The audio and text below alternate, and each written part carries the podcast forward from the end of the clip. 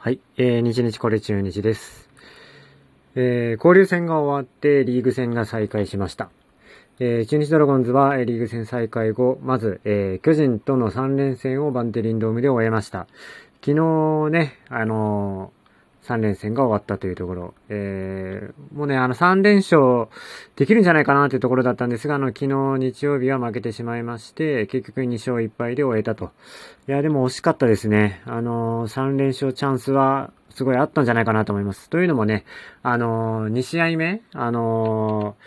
ー、巨人のピッチャーが、えー、鵜飼のね、あの、センター前というか、ピッチャー強襲ヒットをを足に当てて、一、一回でもう勾配しちゃったんですよね。そこからもうあのブルペンデー状態になって、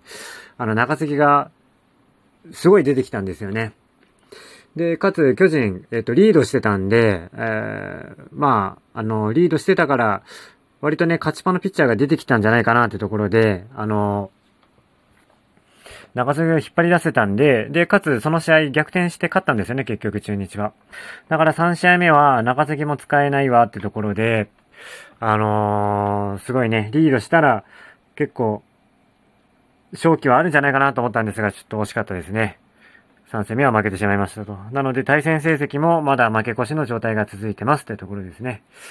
うん、ただまあ今シーズン初めて巨人カードで、えー、勝ち越しを決めたという、えー、ところだったんですが、まあなんといってもね、あのー、まあ大野のピッチングもすごかった。で、2試合目のね、あの、大島の2打点とかも良かったし、アリエル・マルシネスのサヨナラも良かった。なんだけど、やっぱりね、まあ負けていい試合っていうのはないんですけど、3戦目、やっぱ注目すべきは、今話題のネオくんですよ、やっぱり。もう、中日ドラゴンズの今のね、あの、話題というか、話の中心はやっぱネオくになっちゃいますね。あの、昨日テレビを、まあ見てたんですけど、あの、9回表2アウト、えー、バッターボックスに、えー、岡本を迎える場面。えー、9回頭からはね、あの、谷本が投げてたんですけど、いきなり2アウト取って、えー、そしたらそこで、えー、岡本を迎えるんですが、えー、なんと、このワンアウトを取るだけのためにネオがコールされて、えー、マウンドに登るんですね。ピッチャー転向を、えー、宣言したというか、ね、あのー、そういう流れとなった、えー、ネオですよ。あの、賛否両論めちゃめちゃすごいですよ。もう、僕もね、最初は大反対だったんですけど、まあ今はね、もうかなり、えっ、ー、と、賛成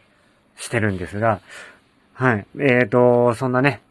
ネオがコールされたらもうね、すごいですよ。テレビ越しで、えっ、ー、と、球場の、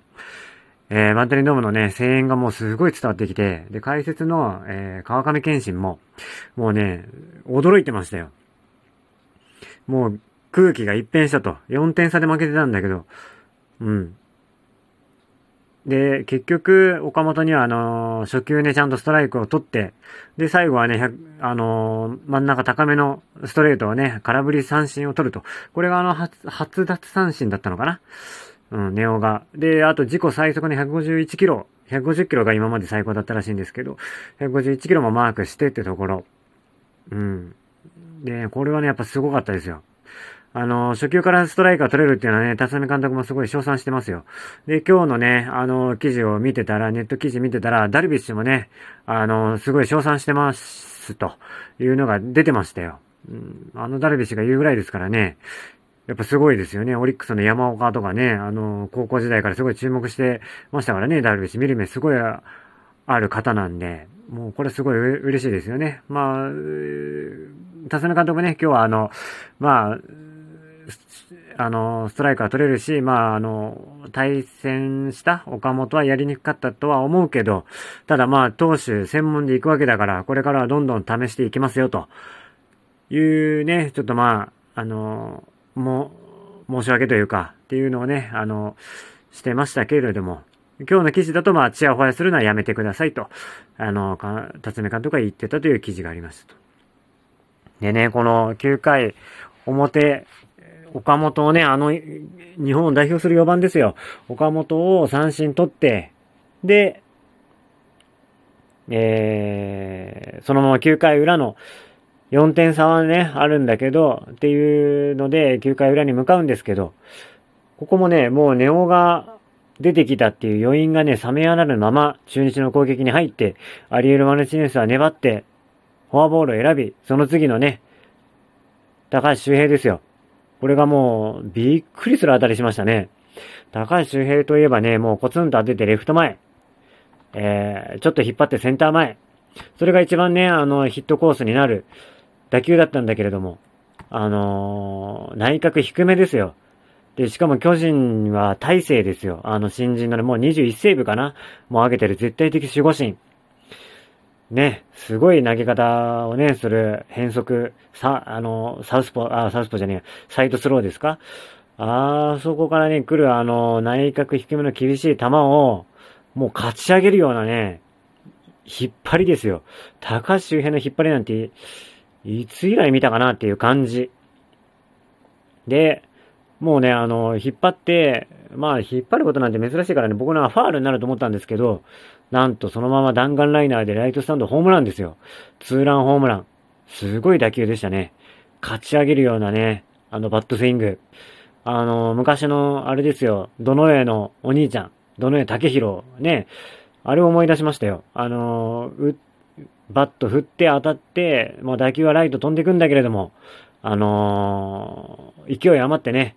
どの上竹広はあれですよ。あの、左バッターボックスから、もうベースをね、越えて右バッターボックスまでね、こけるような感じでね、あの、のけ取るというか、そっちに体重がいってしまうというようなね、あの、当たりをしてましたよ。そんなね、感じで、高橋周平も、あの、バッターボックスを越えてね、ベース、ホームベース側にね、ちょっと崩れるような感じの、えー、体重の余韻の残し方みたいな感じのバッターですよ。もうすごいね、振り切ったみたいな、振り切りすぎて、ホームベース側に倒れちゃうみたいな感じの、すごいね、思い切りのいいバッティングしましたね。これはでも、川上健信も言ってましたけど、あのー、まあ、ネオがね、持ってきた、あの流れ、空気の変えた、そのネオのね、持ってるなというところが、えー、高橋周辺にも乗り移ったんじゃないかというところでね、あの、このままね、一気に、あの流れを変えて逆転とかするんじゃないかってところだったんですけどね。あのまあ結局負けちゃったんですけど、ただね、これも高橋周平が打ったっていうのがすごくて、えっ、ー、と、まあ9回裏始まって、えー、アリエル・マルチネスからだったんだけれども、えー、そこから始まると5番目のバッターがネオだったんですね。ピッチャーネオ、9番ピッチャーネオ。だから2人ランナー出たら、えー、ネオに回ってくるかもしれない。で、そのまま打席に立たせるんじゃないか。どうなのかっていうところだったんですよ。そしたらね、あの、高橋がホームラン打って確実にネオに回ってくることになったんですね。で、これであのー、次、京田がね、まあセンター前に打って、で、えー、バッターボックス回ってくるわけです。うん。いや、ここら辺もね、あの、すごいな、なんかね、あの、何かを持ってるなっていうところですよ。やっぱり愛されてますよ、ネオは。ね。ただまあ、これあの、3球三振、三振しちゃうんですけどね、ネオ。まあ、ただね、このバッターボックスでの打撃内容を見てて、ちょっとね、うん、なんか、ピッチャーがバッターボックスに立ってるなって感じがね、若干しましたね。あの、川上健信は、今までより、あの、すごい悔しがってるっていうね、あの、なんか、そういう態度が見て取れるっていうのでね、すごいあの、褒めてましたけど、あの、ちょっとね、最後、とんでもないボールをね、ボール2個分ぐらい離れてるようなボールを空振り三振、しかもへっぴり腰になってね、三振するっていうので、なんかね、あの、高橋宏斗がバッターボックス立ってるような感じがね、あの、しましたよ。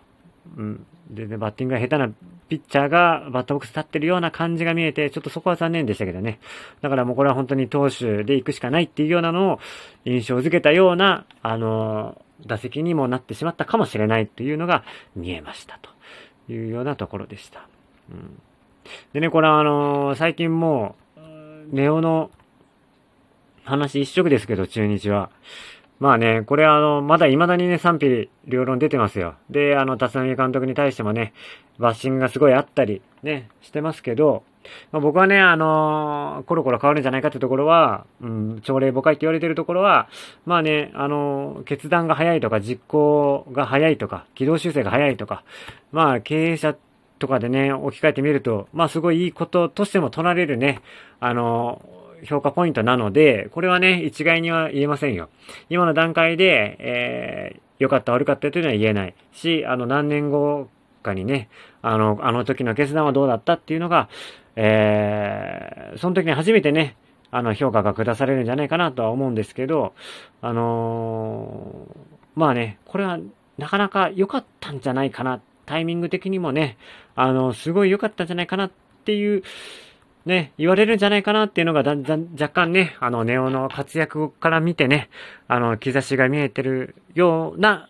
風向きにね、なってきたなってところがありますね。だからね、もう今度あの、あれですもう4番殺しをしてってほしいですね。次あの、ヤクルト戦で始まりますけど、またバンテリンドームで。あの、点差関わらず、もうあの、ドンと、村上、山田、あそこら辺にね、ぶつけてほしいなと。クリーンナップにね、回る回に中継ぎ登板して抑えてほしいなと。いうのがね、ちょっとだんだん、だんだん楽しみになってきましたね。うん。とはいえ、次、ヤクルトを迎えるんですが、9連勝中なんですね、なんとね。で、しかも明日の選抜は小川。ということで、バンテリンかける小川ライアンってね、あの、もう嫌な思い出しかないんですよ。なのでね、あの、多分ですけど、またあの、9回90球、完封みたいなことさせられるんじゃないかなという懸念がしてます。なんならね、あの、こっちもピッチャー小笠原ですし、若干の投手戦みたいな感じの、えー、投げ合いになるとすると、これね、あの、ワンチャンですよ。いい投げ合いっていうのは、あの、記録を見ますから、あの、ライアン小川、ノーヒットノーランとかもね、あの、視野に入ってくるんじゃないかなと、させられちゃうんじゃないかなっていう感じがね、してもすごい嫌なんですが、もうここはね、あの、応援するしかないです。